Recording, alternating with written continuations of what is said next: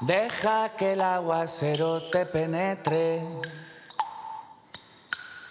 que empape tus raíces con amor.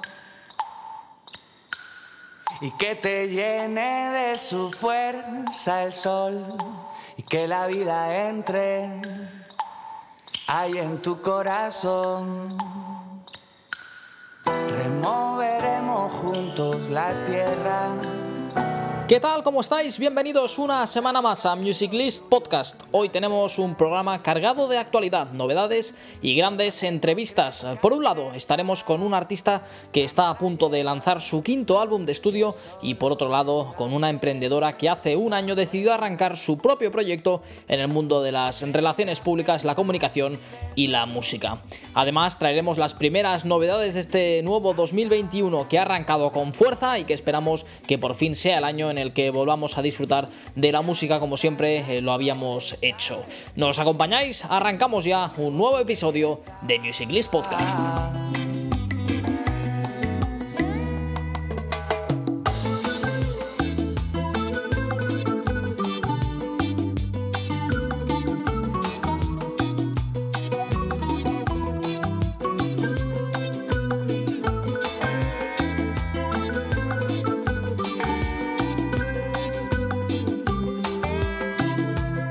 Pues ya lo tenemos todo preparado y ya nos espera nuestro primer invitado del programa de hoy. Se trata de un cantante, compositor y poeta español que ha hecho que su proyecto haya trascendido de los pequeños cafés a las grandes salas y festivales. Está a punto de lanzar su quinto álbum de estudio y se trata de Muerdo. Pascual Cantero, ¿qué tal? ¿Cómo estás? Hola, ¿qué tal Bruno? Un placer charlar contigo. Bueno, eh, estábamos hablando que vienes de, de, estar en Sudamérica, has estado por ahí, has podido hacer algún concierto que tenías pendiente, ¿no? Sí, sí, sí, hemos podido hacer algún concierto, obviamente con todas las medidas de higiene, de seguridad y distanciamiento necesarias. Pero bueno, como allí en Sudamérica ahora es verano, están en pleno verano, pues obviamente también las medidas están un poco más relajadas y hay como esa fantasía que teníamos aquí en verano de que, de que todo iba a estar mejor. Así que bueno, hemos podido quitarnos esa espinita y hacer esos, esos dos shows, así que muy contento. Hacía tiempo que no tocabas en directo, ¿verdad? Bueno, lo cierto es que no tanto, porque en diciembre de 2020 pues hice dos conciertos, uno en el Teatro Gran Vía de Madrid y otro en la Basílica de Santa María del Mar, en Barcelona. Dos conciertos muy especiales y nada, por suerte pude acabar 2020 tocando y empezar 2021 tocando también. Pues sí, sí, sitios, sitios muy emblemáticos, desde luego, eh, los que comentas. Eh, pero bueno, todo esto entiendo que era parte del antiguo proyecto, porque ahora estamos de lanzamiento. Eh, has ido sacando singles poco a poco. Eh, cada vez está más cerca ese 5 de marzo, que es el día que publicarás La Sangre del Mundo. Imagino que con, con muchas ganas, ¿no?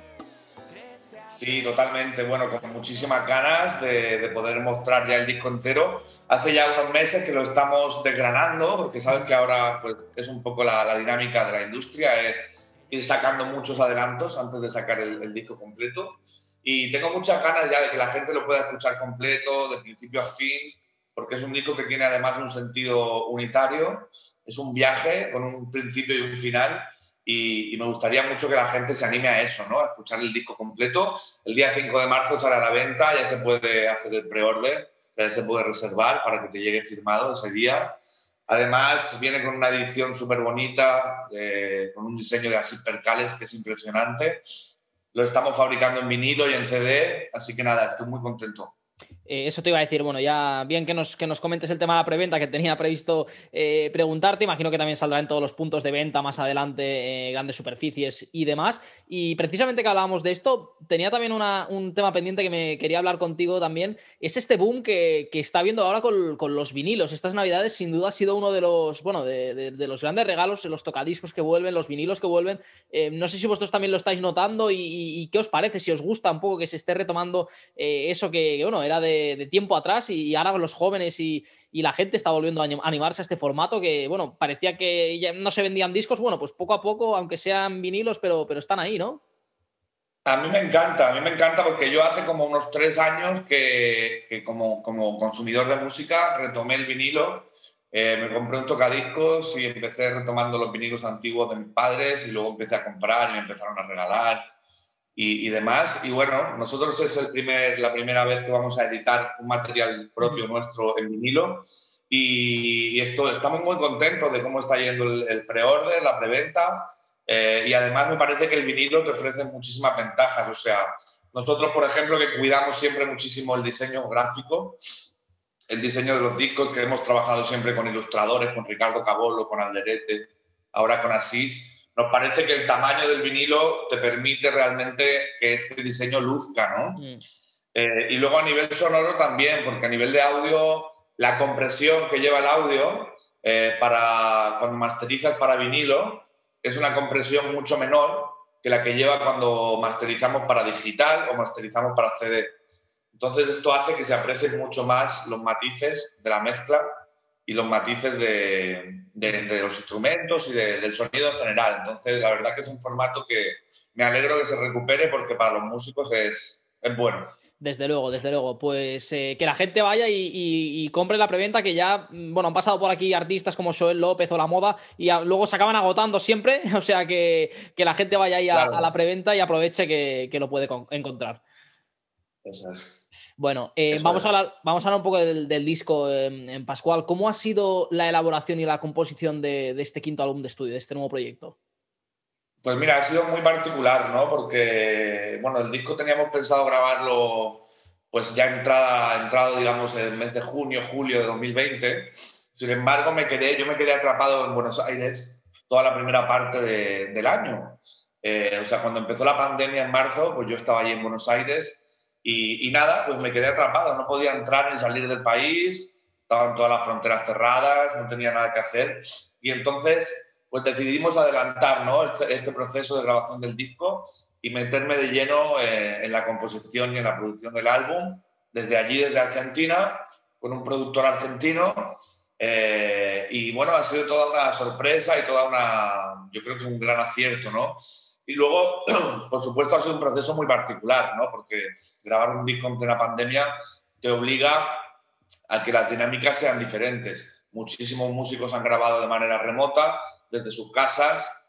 Eh, nosotros, yo también a nivel compositivo he tenido, digamos, la, la posibilidad de centrarme muchísimo en la, en la composición y hacer un ejercicio muy profundo de introspección, porque al fin y al cabo, pues no tenía nada más que hacer y ha sido una, algo que me ha, permitido, me ha permitido la pandemia, ¿no? Porque normalmente cuando una banda graba siempre estamos al mismo tiempo de gira, de promoción, de compromisos, de viajes, y en este caso era solo el disco. y, y, bueno, y luego pues me ha salvado la pandemia, porque la verdad que el hecho de tener algo que hacer cada día eh, ha sido muy positivo, ¿no? Yo creo que el que tenía una meta, el que tenía un objetivo y tenía algo que hacer cada día, pues seguramente habrá pensado menos en el miedo, menos en la muerte, en el, terror, en fin. Así que, que, nada, ha sido muy particular y muy positivo, ¿no? Desde luego, desde luego que, es importante. Em, Pascual, bueno, hemos podido escuchar ya algunos adelantos, como decías, el disco poco a poco se, han ido publicando algunos singles. Em, ¿Qué podemos esperar un poco a nivel genérico? Em, ¿O qué valoración haces de lo que se ha publicado y lo que queda por publicar de, tu nuevo álbum? ¿Rompedor? ¿Parecido a lo que venías haciendo? Mm, ¿Cómo, cómo lo definirías? Yo creo que el disco eh, eh, tiene un ADN, que es el ADN de Muerdo, que es el mismo de todos los discos anteriores, que es, eh, es un disco de mestizaje, es un disco que pretende mezclar eh, músicas de diferentes lugares del mundo, es un disco que parte del folclore de diferentes pueblos para luego mezclarlo con músicas más actuales. Esto siempre ha sido así en, Muerdo. Lo que pasa es que este disco sí es verdad que incorporamos cosas que no habíamos trabajado nunca. Por ejemplo, sintetizadores, eh, programaciones electrónicas, baterías electrónicas, no hay ninguna batería real en todo el álbum. Eh, y todo esto yo creo que mezclado con mucho equilibrio, ¿no? Eh, de manera que, que, bueno, que tienes que pararte a escuchar realmente para percibir todos estos matices, ¿no? Y yo creo que es un disco que no, no es que sea rompedor, pero sí que, sí que es una evolución, ¿no? Y es una evolución que se nota, ¿no? Que es, que es palpable, que estamos en otro, en otro punto y en otro, en otro mood, ¿no? De experimentación. Y, pero sin embargo hay una coherencia, ¿no? Yo, yo creo. No, es como un salto abismal, ¿no? Em, ahora que hablabas de todos estos instrumentos, precisamente el último single que, ha salido a la, luz, ha sido Aguacero. Una canción sorprendente, ¿no? Porque es, junta tres guitarras, el tres cubano, sintetizador. Bueno, ¿qué nos puedes contar un poco de, este tema? Pues nada, este tema la verdad que es uno de los temas más luminosos del disco. El disco por lo general, ya lo habéis podido ver en los otros temas que han salido, como Mensajero o La Sangre del Mundo, es un, es un disco más oscuro, es un disco que, que cuesta encontrar temas como Aguacero. Aguacero es un tema muy luminoso. Es un tema además que probablemente sea de los que más instrumentos reales tenga del disco, porque toda la base está construida sobre todo a base de guitarras eléctricas y, el tres cubano. Y luego sí que es verdad que bueno, eh, la base, digamos, rítmica, el beat es electrónico y el, digamos, el motivo, el motivo del el, riff del, tema es un sintetizador eh, así como un poco bachatero. Eh, y no sé, creo que es una mixtura muy particular y creo que es una canción muy luminosa, lo cual entronca también con el resto de mi trayectoria, que siempre han sido temas muy positivos y temas muy, alegres y muy esperanzadores. Y, nada, es un tema que habla también de los paralelismos de nuestra propia existencia con, con la naturaleza, ¿no? Muchas veces observando cómo crece un árbol o cómo crece una planta, te das cuenta de que, de que, los seres humanos funcionamos también un poco igual, ¿no? Eh, necesitamos también a veces podar un ladito del árbol para que poder crecer en la otra dirección, necesitamos sol, cariño, eh, necesitamos protegernos del frío en el invierno, eh, mucha agua en el verano. Habla un poco de este paralelismo, ¿no? Entre, entre las cosas que suceden en la naturaleza y, y nuestros propios ciclos, ¿no? Internos, ¿no? Cómo viene la primavera siempre después del después del invierno, eh, cómo después de la tormenta llega siempre la calma. En fin, estos ciclos naturales que yo creo que se cumplen ¿no? en nosotros. Claro. Em, eh, Pascual, cumpliste en diciembre 32 años, eh, seguramente atravesando el mejor momento de tu carrera musical. Em, vayamos un poco a tus orígenes. ¿Qué recuerdos tienes de, cuando empezaste y, si te esperabas que tu carrera pudiera llegar a, donde estás llegando ahora, de haber tocado en, bueno, en las mejores salas y publicando tantos álbumes y de, tanta calidad? Bueno, pues yo creo que sí, que uno lo, espera, o sea, creo que uno cuando, nada, cuando entra en un camino como el de la música, si lo hace con la conciencia de que es un camino difícil, de que es un camino largo y, de, que requiere muchísima persistencia, eh, pues nada, al final va proyectando metas y objetivos cada vez eh, un poquito más grandes y persiguiéndolos, ¿no? Siempre con, también con mucha ayuda y con, con, pues yo he tenido la suerte de ir incorporando cada vez un equipo humano más grande. Primero estábamos con una compañía independiente que me aportó un montón de cosas, luego ya entramos a trabajar con Son de Tres, con Warner. Ahora la verdad es que tenemos un equipo que es un montón de gente a lo largo de todo el mundo, porque tenemos una oficina en Buenos Aires, tenemos una oficina en Santiago de Chile, otra oficina eh, para la parte más norte de América Latina. Entonces, bueno, también yo creo que se debe mucho este crecimiento a eso, ¿no? sobre todo a la persistencia y a la paciencia de uno mismo y, también al ir sumando, ¿no? Un equipo muy grande de gente, pues como ahora está Pablo también con la promoción y un montón de gente que hay detrás que no, que no se ven y que, y que son las que sostienen también este, este proyecto. Y yo la verdad que, bueno, estoy muy contento de haber podido simplemente vivir de esto, ¿no? Vivir de esto holgadamente, porque yo recuerdo mucho los comienzos que eran muy difíciles, siempre no tenía dinero para llegar a fin de mes, viajando en autobús, durmiendo en casa de cualquier amigo en cualquier ciudad y, bueno, la verdad es que es una suerte, ¿no? Poder haber llegado a un punto pues, de poder comprarte tu casa, de poder vivir tranquilamente y nada, y supongo que lo hemos conseguido. Y tanto, y tanto. Bueno, al final, a veces mucha gente se queda cuando el artista ya está en lo más alto, ¿no? Y bueno, pero, pero qué suerte tiene, ¿no? Que bueno, al final hay mucho trabajo detrás hasta llegar a, hasta donde uno llega, ¿no? Y, eso es importante valorar y estar siempre con los pies en el suelo y no, no olvidar nunca, ¿no? De, de, dónde uno viene. Totalmente, porque además el mundo de la música es un mundo que es muy, también muy variable, ¿no? Es muy volátil. O sea, hoy estás arriba, mañana estás abajo. Yo creo que también yo por eso agradezco mucho haber podido aprender toda la artesanía ¿no? de, de, la autogestión de, y, de, y, de, moverme en pequeños círculos, en pequeños cafés, porque, porque bueno, también he visto trayectorias de, de amigos y compañeros que han llenado salas muy grandes, incluso estadios, y ahora están otra vez haciendo eh, pequeños teatros y pequeños cafés, ¿no? Entonces la música es, es, una industria que es muy variable y yo creo que lo que hay que pedirle es que nos deje vivir muchos años de esto, ¿no? Que nos deje cantar muchos años y, nada más. Luego el, éxito, las ventas eh, o los seguidores en las redes sociales pues creo que hoy están, mañana bajan, al otro día suben. Y, bueno, hay que tener también los pies muy en el suelo, ¿no? Desde luego, pero bueno, yo creo que los que también eh, tenéis un estilo mm, muy determinado y, demás, tenéis siempre un grupo de, fieles ahí que yo creo que esos eh, ahí no, no, no, abandonan y los que hacéis este tipo de música, algo más independiente seguramente, ¿no? Em, bueno, yo creo que la gente mm, siempre está con vosotros, por lo menos eh, unos fieles que siempre van a estar ahí. Sí, yo creo que sí. Yo creo que las carreras que son así más lentas y un poco más independientes, más underground, pues es verdad que el público es más fiel, ¿no? Y, y totalmente, estoy de acuerdo, sí, sí. Y se nota, y se nota cuando en los conciertos se, se, nota y se percibe muchísimo, yo creo, desde arriba cuando ves que la gente está totalmente entregada. Em, eh, bueno, Pascual, vamos a, a ir terminando. Em, recientemente, precisamente, hablábamos ahora de todo este éxito también y de que poco a poco ha ido llegando con trabajo.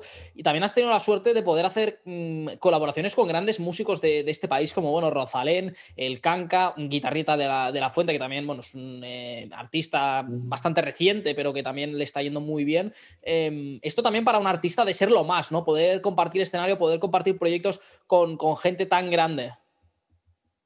Sí, a ver, por ejemplo, en el caso de Rosalén, nosotros nos conocemos desde que teníamos 17, 18 años. O sea, nos conocemos hace ya prácticamente 15 años. Empezamos juntos. Es muy curioso, ¿no? Que el primer concierto de Rosalén en Madrid y el mío fueron el mismo concierto, porque fueron un concierto que hicimos a medias, ¿no? Pues no teníamos suficiente público como para hacer conciertos separados. Nosotros nos conocíamos de la etapa de aquí en Murcia y Alcanca también, lo conozco hace más de 10 años, ¿no? Y luego, pues he tenido esa suerte, ¿no? De poder crecer eh, con compañeros de mi generación, con los que hemos ido viendo, ¿no? Cómo, cómo crecíamos a empujoncitos cada uno de nosotros. Y luego de poder cantar con gente que he admirado toda la vida, ¿no? Como Luis Eduardo Aute, como Pedro Guerra, como Amparanoia, eh, en fin, la verdad es que la música te da algo muy, muy bonito, que es que para viajar es como una especie de pasaporte siempre, te reciben con los brazos abiertos donde vas. Y luego encima estableces relaciones eh, con otros músicos que son amistades muy especiales, ¿no? Y, y, la verdad que tengo esa suerte, ¿no? De haber podido colaborar con mucha gente que admiro, con muchos compañeros de, de camino y la verdad es que me siento muy, muy afortunado. Bueno, em, Pablo, ya las dos últimas. La primera, bueno, sé que ahora esto, has estado en Buenos Aires, has podido hacer algún conciertillo, seguramente no en las condiciones que uno deseaba. Em, si te dijeran que mañana no hubiera pandemia por un día y pudieras tocar en una gran sala o en un gran festival, ¿qué escoges? ¿A dónde vas?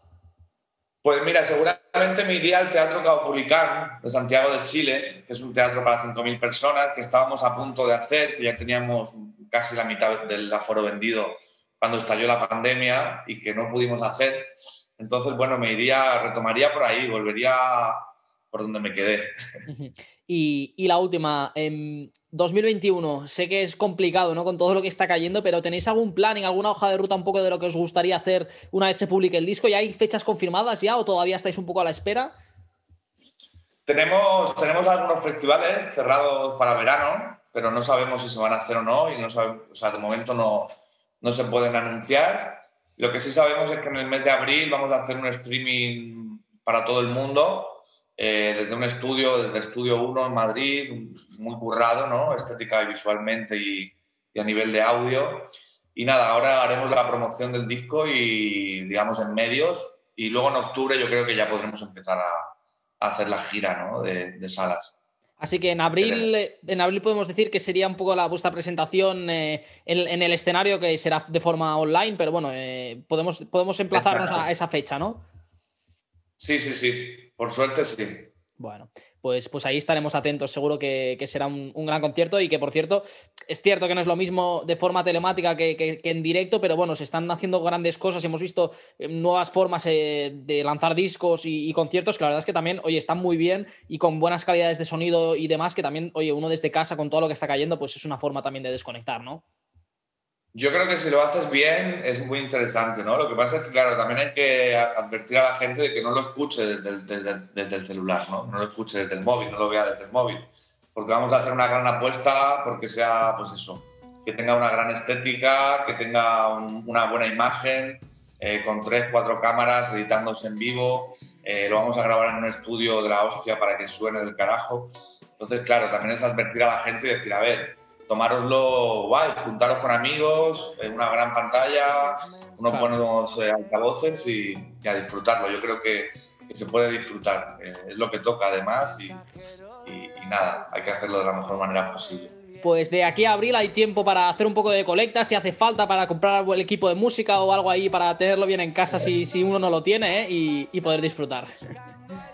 Eso es, eso es. Bueno, pues eh, Pascual Cantero, muerdo, un auténtico placer poder charlar contigo. Enhorabuena por este nuevo proyecto, que la verdad es que suena espectacular. Hemos tenido ya la suerte de escuchar eh, prácticamente al completo este, este nuevo disco y muchos éxitos también en lo personal y profesional. Muchas gracias. de las estrellas.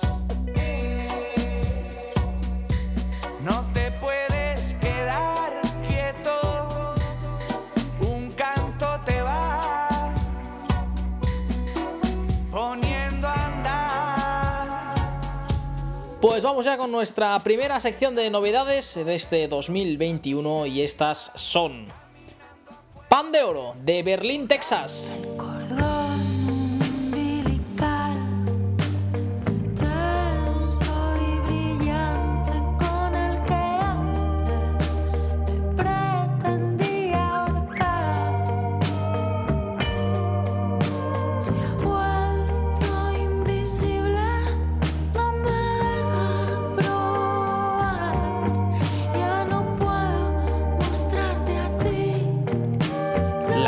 Rota de Califat 3 cuartos.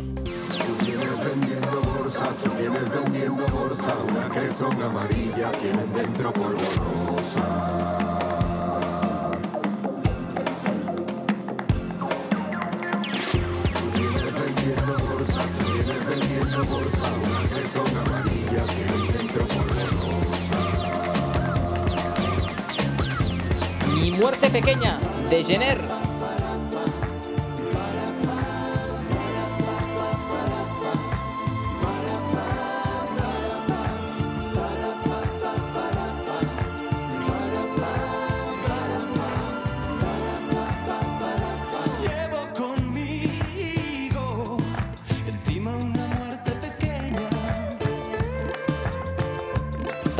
gustito, Jacob May. Soy tan feliz con mi vida, eres tú la culpable de que sonría. Deseo desayunarte todos los días. Despierto y sigues dormida.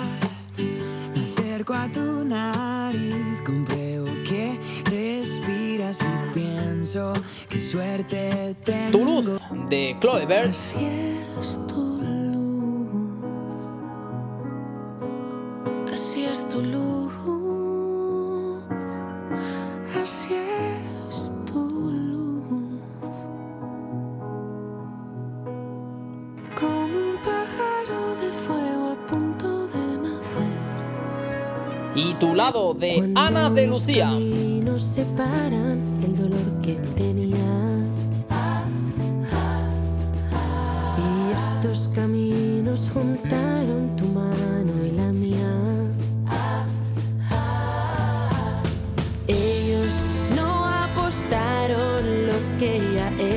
bien suena a tu lado de la joven barcelonesa Ana de Lucía. Eh, bueno, apunten sus nombres de todos estos artistas que seguro que marcarán la agenda de los próximos años en la escena musical. Nos encanta aquí en Music List descubrir eh, nuevo talento y también escuchar a voces más consolidadas, como siempre, en las novedades. más temblorosa quiero realizar todas nuestras historias.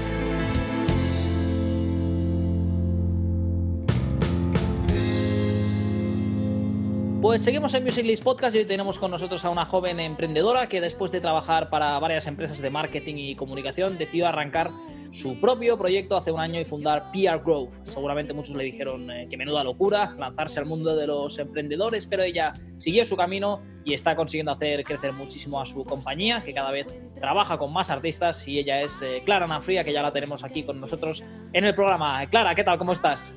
Muy bien, hola Bruno, buenas tardes. bueno, te pillo por ahí en Madrid, ¿no? De promoción y muy liada, pero bueno, gracias por, estar con nosotros un, ratito. Un placer, mejor hoy en día estar, estar liada que, que no estarlo, así que, así que contenta. Desde luego, desde luego. Em, oye, estáis de aniversario, ¿no? Tengo que felicitaros porque justo habéis cumplido eh, vuestro primer año en PR Growth, ¿correcto? Sí, la verdad, yo no soy muy de celebrar eh, hitos ni, ni, ni, vamos, ni décimo aniversario ni aniversario, vamos, no, no soy muy de fechas, pero, pero en este caso es verdad que es algo que, vamos, me habéis resaltado más el, el resto y, y, digo, bueno, debería hacer algo especial, pero la verdad es que podemos decir que esta entrevista, esta conversación es la celebración del, aniversario. bueno, pues menudo, menudo honor, menudo honor. Bueno, cuéntanos a todas estas, eh, ¿qué es PR Growth? Pues eh, PR Growth es esencialmente una, agencia de comunicación enfocada en, el digital y en las relaciones públicas que, nace con, con el objetivo de de comunicar proyectos, sobre todo artísticos y, culturales. Es, un poco la industria que a mí siempre más me ha llamado la atención, a pesar de que todo el mundo recomienda no meterse en esta industria porque no es la más, no es la más rentable, ¿no? Y más este año, eh, este año pasado, 2020, con, con, el coronavirus, pero eh, la verdad es que creo mucho en, en, bueno, preservar lo que es comunicar historias auténticas, historias eh, reales que realmente tienen algo bueno, algo bueno que decir y creo mucho que el mundo del entretenimiento y la mm. cultura mm, tiene un impacto directo en las emociones y en el día de las personas y es lo que muchos recordamos y, dije pues, pues vamos, vamos con ello. Bueno, eh, ¿cómo empezaste en el mundo del marketing, comunicación y concretamente eh, en la música? Porque tú estabas trabajando para, para varias empresas, ¿no?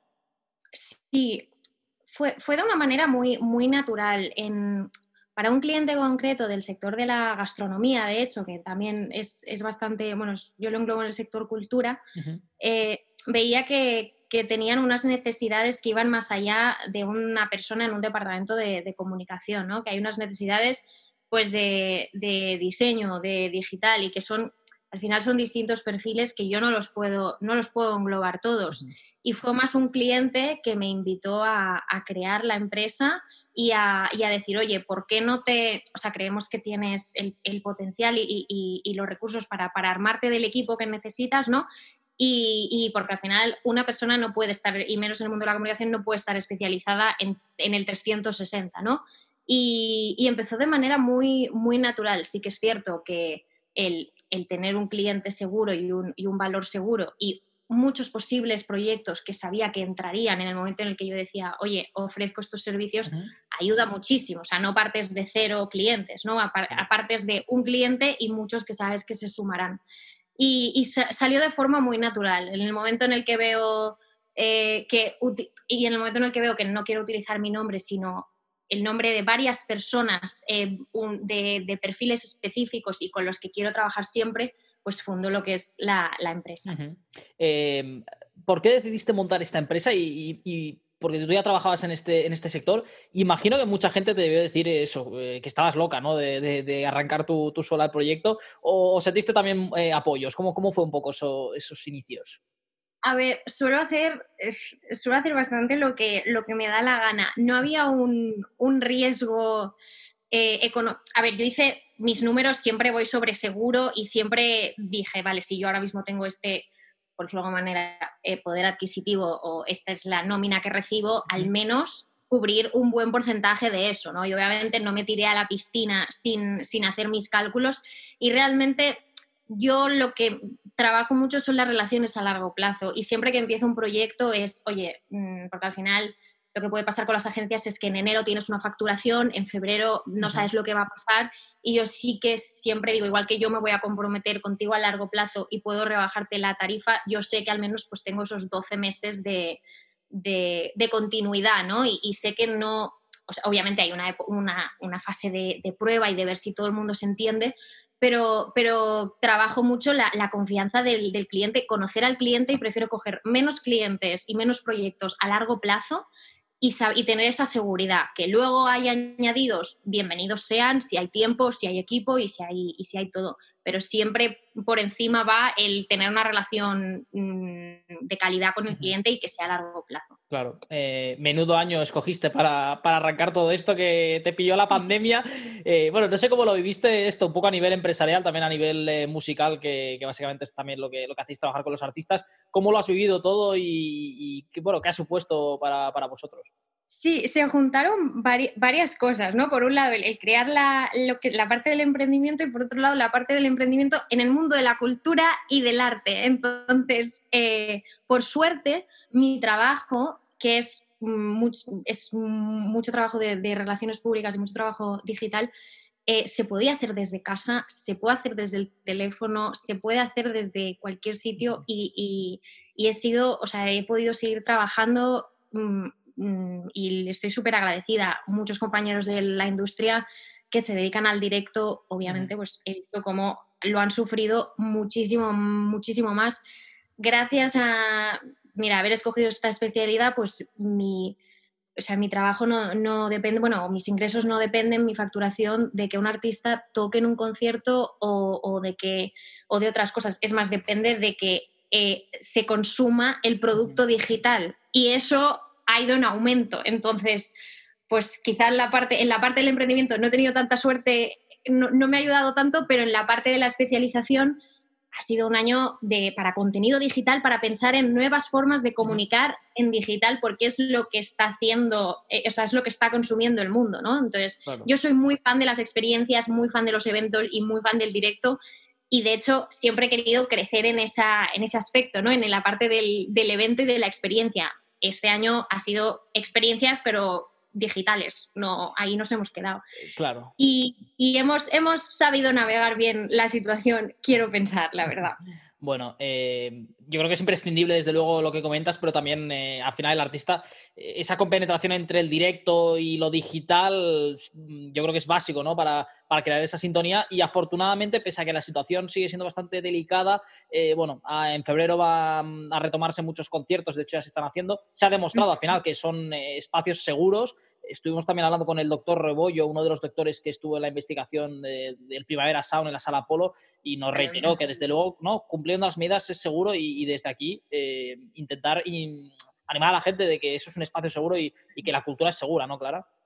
Exacto, sí, y yo creo que, que se ha demostrado, al final es es un tema de reinventarse y que hay maneras de seguir consumiendo todas esas cosas. Y lo más importante, la gente tiene muchas ganas de consumirlas, muchas ganas. O sea, es, hablas con, en general, el millennial en España se muere de ganas, habla de, nos han quitado los festivales, nos han quitado los conciertos, nos han quitado todo esto y nos adaptaremos con lo que nos, con lo que nos echen. O sea, si hay que estar sentados, estaremos sentados. Que hay que mantener distancia, que hay que hacerse un test, lo hacemos. Es, yo creo que hay mucha predisposición y el día que se pueda volver a un festival o a una discoteca, a un concierto como lo conocíamos, preparémonos porque bueno, puede ser una, una absoluta locura, desde luego. Em, pronto.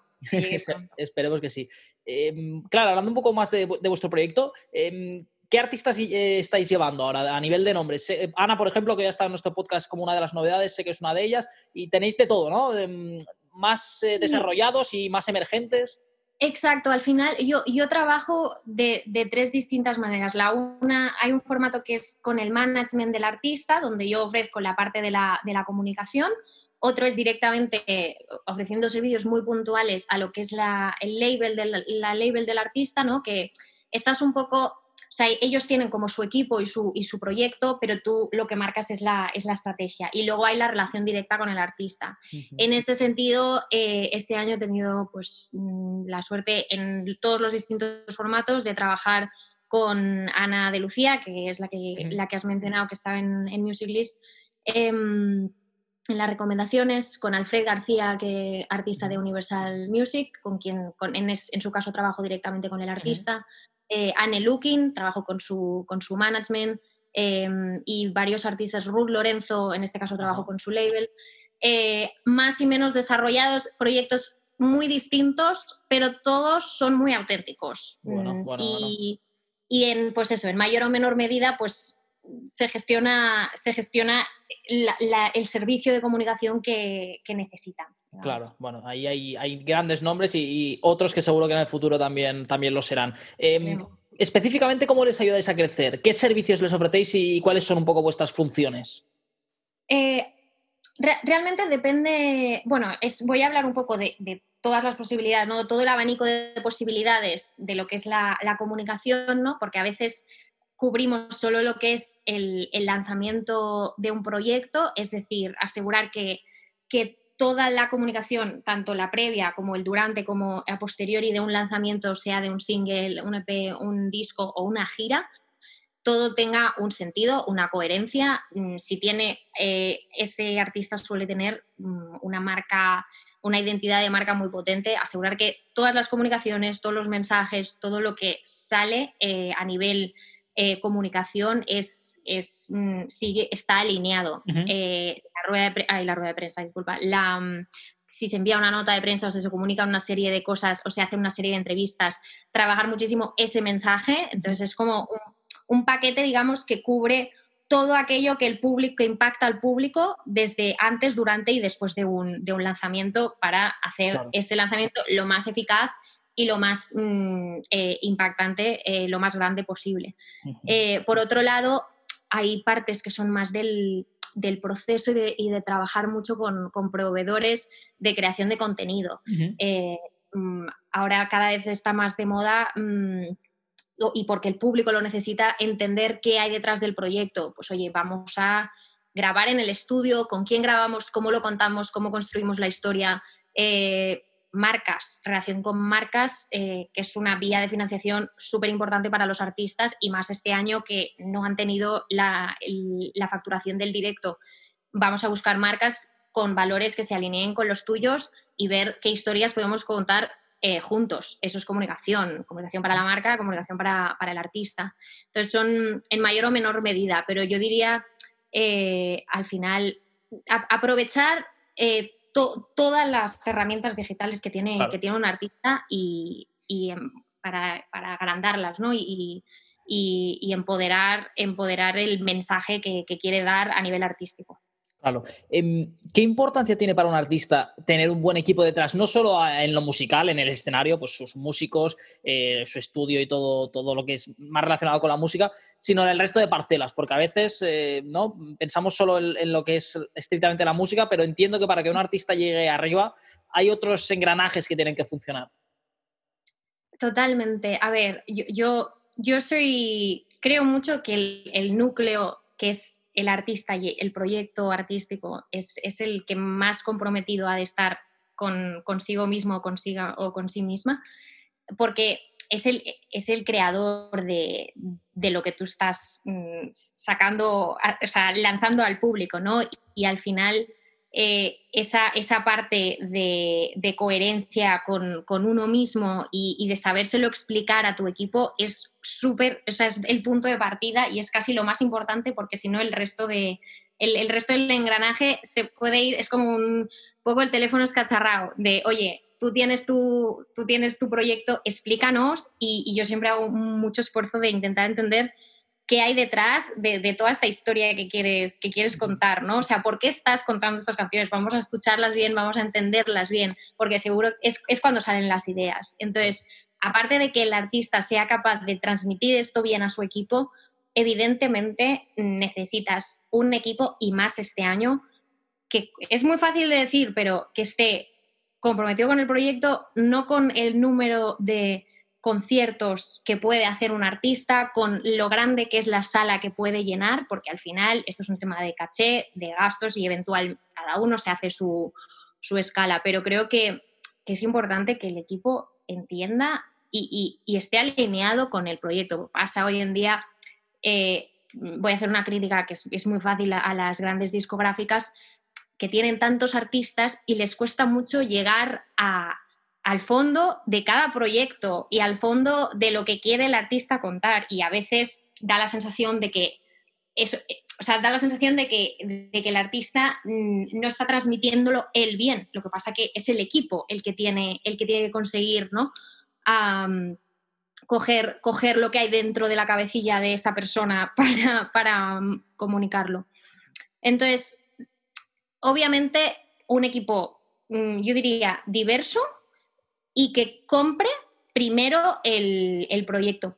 Es, si eres consumidor y, llegas a entender o, dices, yo iría a un concierto de esta persona o yo eh, realmente mm, me hago playlists, mm, suelo hacerlo, playlists con, la música de, los artistas con los que trabajo, porque es la manera de, mm, motivarte y de, de, digamos, mirar para, mirar para adelante, ¿no? Entonces, yo diría que es, que eso, es comprar genuinamente su, producto para, para trabajarlo bien. Desde luego, uno, se ha de creer en lo que trabaja y eso es eh, muy importante y bueno, una reflexión muy, muy interesante creo también la que hacías eh, acerca de las, de las grandes discográficas. Claro, ya para ir terminando, eh, un par de últimas preguntas. la primera, mm, a nivel general del mundo de la comunicación, ¿cómo crees que está evolucionando? ¿Qué impacto han tenido las redes sociales en estos últimos años y hacia dónde crees que, nos dirigimos? A ver, yo creo que hemos visto solo un 1% de, de, la cantidad de cosas a nivel redes sociales y, a nivel, y a nivel plataformas de, streaming, que yo en este caso las, lo englobo en el paquete redes sociales, meto Spotify, meto Tidal, meto, meto Deezer y, Amazon Music, y etcétera, em, porque tenemos un mercado, que es el mercado americano, que va, yo siempre digo que van 10 años por delante, y sobre todo en España estamos compitiendo contra ese mercado que va 10 años por delante, que tiene acceso o que ha desarrollado muchísimos más eh, productos y oportunidades a nivel digital, a nivel de distribución y a nivel de difusión y cuenta con unas herramientas, pero al final aquí tú no, tú no distingues si estás escuchando un artista español, un artista catalán o un artista, en este caso Rosalía, que tiene, es una artista catalana, pero tiene los recursos de Estados Unidos. Y estamos compitiendo, entre comillas, cada uno en su, en su liga, pero con esos recursos. Entonces, el reto y, la, y qué se espera en las redes sociales, yo mm, dos, dos, o tres veces, sí, yo creo que dedico, perdón, dos o tres horas a la semana solo a leer productos nuevos digitales relacionados con el mundo de la música que han salido o que se van a, que una versión beta se está, mm, se está, a punto, está a punto de estrenarse en Europa. Cada semana salen cosas nuevas. Cada semana, ahora mismo, por ejemplo, YouTube acaba de ampliar la opción del super chat, que es al final la posibilidad de comentar en directo, pero con muchísimas más posibilidades. Eso es algo que tenían un grupo pequeño de artistas grandes en el mercado americano. Y así estamos cada semana. Entonces, el reto realmente conseguir estar al día de todas estas cosas y, pensarlas. O sea, mm, yo creo que desde España tienen que salir ideas así. De hecho, mm, el día, yo el día que descubrí eh, Music me alegré, me alegré muchísimo porque al final es, es un poco un espacio nuevo donde la gente puede descubrir, el usuario puede descubrir nueva música, es, es digital y nuevos artistas. O sea, es un espacio que nadie tenía en el radar, pero ahí hay tráfico y ahí hay movimiento, ¿no? Y se pueden descubrir cosas. Y el, el trabajar con audiencias personalizadas, trabajar con acciones de remarketing, es tan importante y hay pocas empresas todavía que se están especializando en eso. Así que eh, por esa parte, enhorabuena porque creo que son muy necesarias. Eh, muy necesarios proyectos así para los que intentamos estar al día de lo, digital, absolutamente. Bueno, eso, eso Jordi seguro que estará atento y escuchando el podcast a él y a todo el equipo, que la verdad que hacen un trabajo eh, fantástico. Clara, ya para terminar, a nivel personal, a nivel de PR Growth, retos para este nuevo 2021 hay, hay, hay tanto, tanto en el mercado que yo creo que a mí lo que se me hace más difícil es, ser, es ser auténtico y, estar al día, porque además el mundo de la música tiene un público extremadamente crítico, extremadamente exigente. Eh, los fans que son muy fans eh, esperan de ti, obviamente, quieren lo mejor para su artista favorito y, meten mucha presión, ¿sabes? No, somos, no son usuarios de un detergente, donde pues, puedes tener mm, alguna queja, pero no va más allá, ¿no? Y aquí el, público tiene muchísima voz y amplifica mucho su, mensaje y, y eso es algo que, hay que conseguir como, bueno, estar, estar a la altura ¿no? de, de las expectativas con autenticidad, sin ir a lo fácil. Y yo creo que ahí está, ahí está el reto. Bueno, pues Clara Ana Fría, fundadora y CEO de PR Growth, eh, muchas gracias por tu tiempo, gracias por pasarte por el, por el podcast. Creo que es importante este mensaje eh, y, la juventud también que transmites, ¿no? Y las nuevas generaciones que también van a ser claves en, los próximos años en el mundo de la comunicación y en el mundo de la, de la música. Gracias por estar aquí y cuando quieras ya sabes que esta es tu casa. A ti, Bruno, muchas gracias. De la ciudad. De un surco en la tierra, de sangre para sembrar pues hasta aquí una nueva entrega de Music List Podcast y ya van 21, se dice pronto. Bueno, hemos disfrutado muchísimo hoy con Muerdo, eh, presentando su quinto álbum de estudio, nos ha dado a conocer eh, detalles también de su carrera y ha sido eh, yo creo que muy enriquecedor como ha sido nuestra parte final del programa con la entrevista con Clara Nafría, bueno, que se lanzó a la aventura en el año 2020, menudo año para emprender, el año que siempre será recordado como el año de la pandemia, pero bueno, esa actitud, esa vitalidad le están yendo fenomenal su proyecto y seguro que lo seguirá haciendo. Lo hemos disfrutado muchísimo, un nuevo programa de Music List Podcast, eh, ya lo sabéis, seguidnos en las redes sociales, seguidnos en las plataformas digitales y también en YouTube, que como sabéis hace unos meses que también estamos eh, muy presentes en eh, YouTube, publicando todos los episodios en formato vídeo, así que bueno, suscribiros, comentad, compartir si os gusta el trabajo que hacemos desde aquí. Y nosotros ya lo sabéis, nos volvemos a encontrar muy pronto con más entrevistas, con más novedades, con mucha más música que al final es lo que nos encanta. Hasta entonces, ya lo saben, un saludo de Bruno Ballester.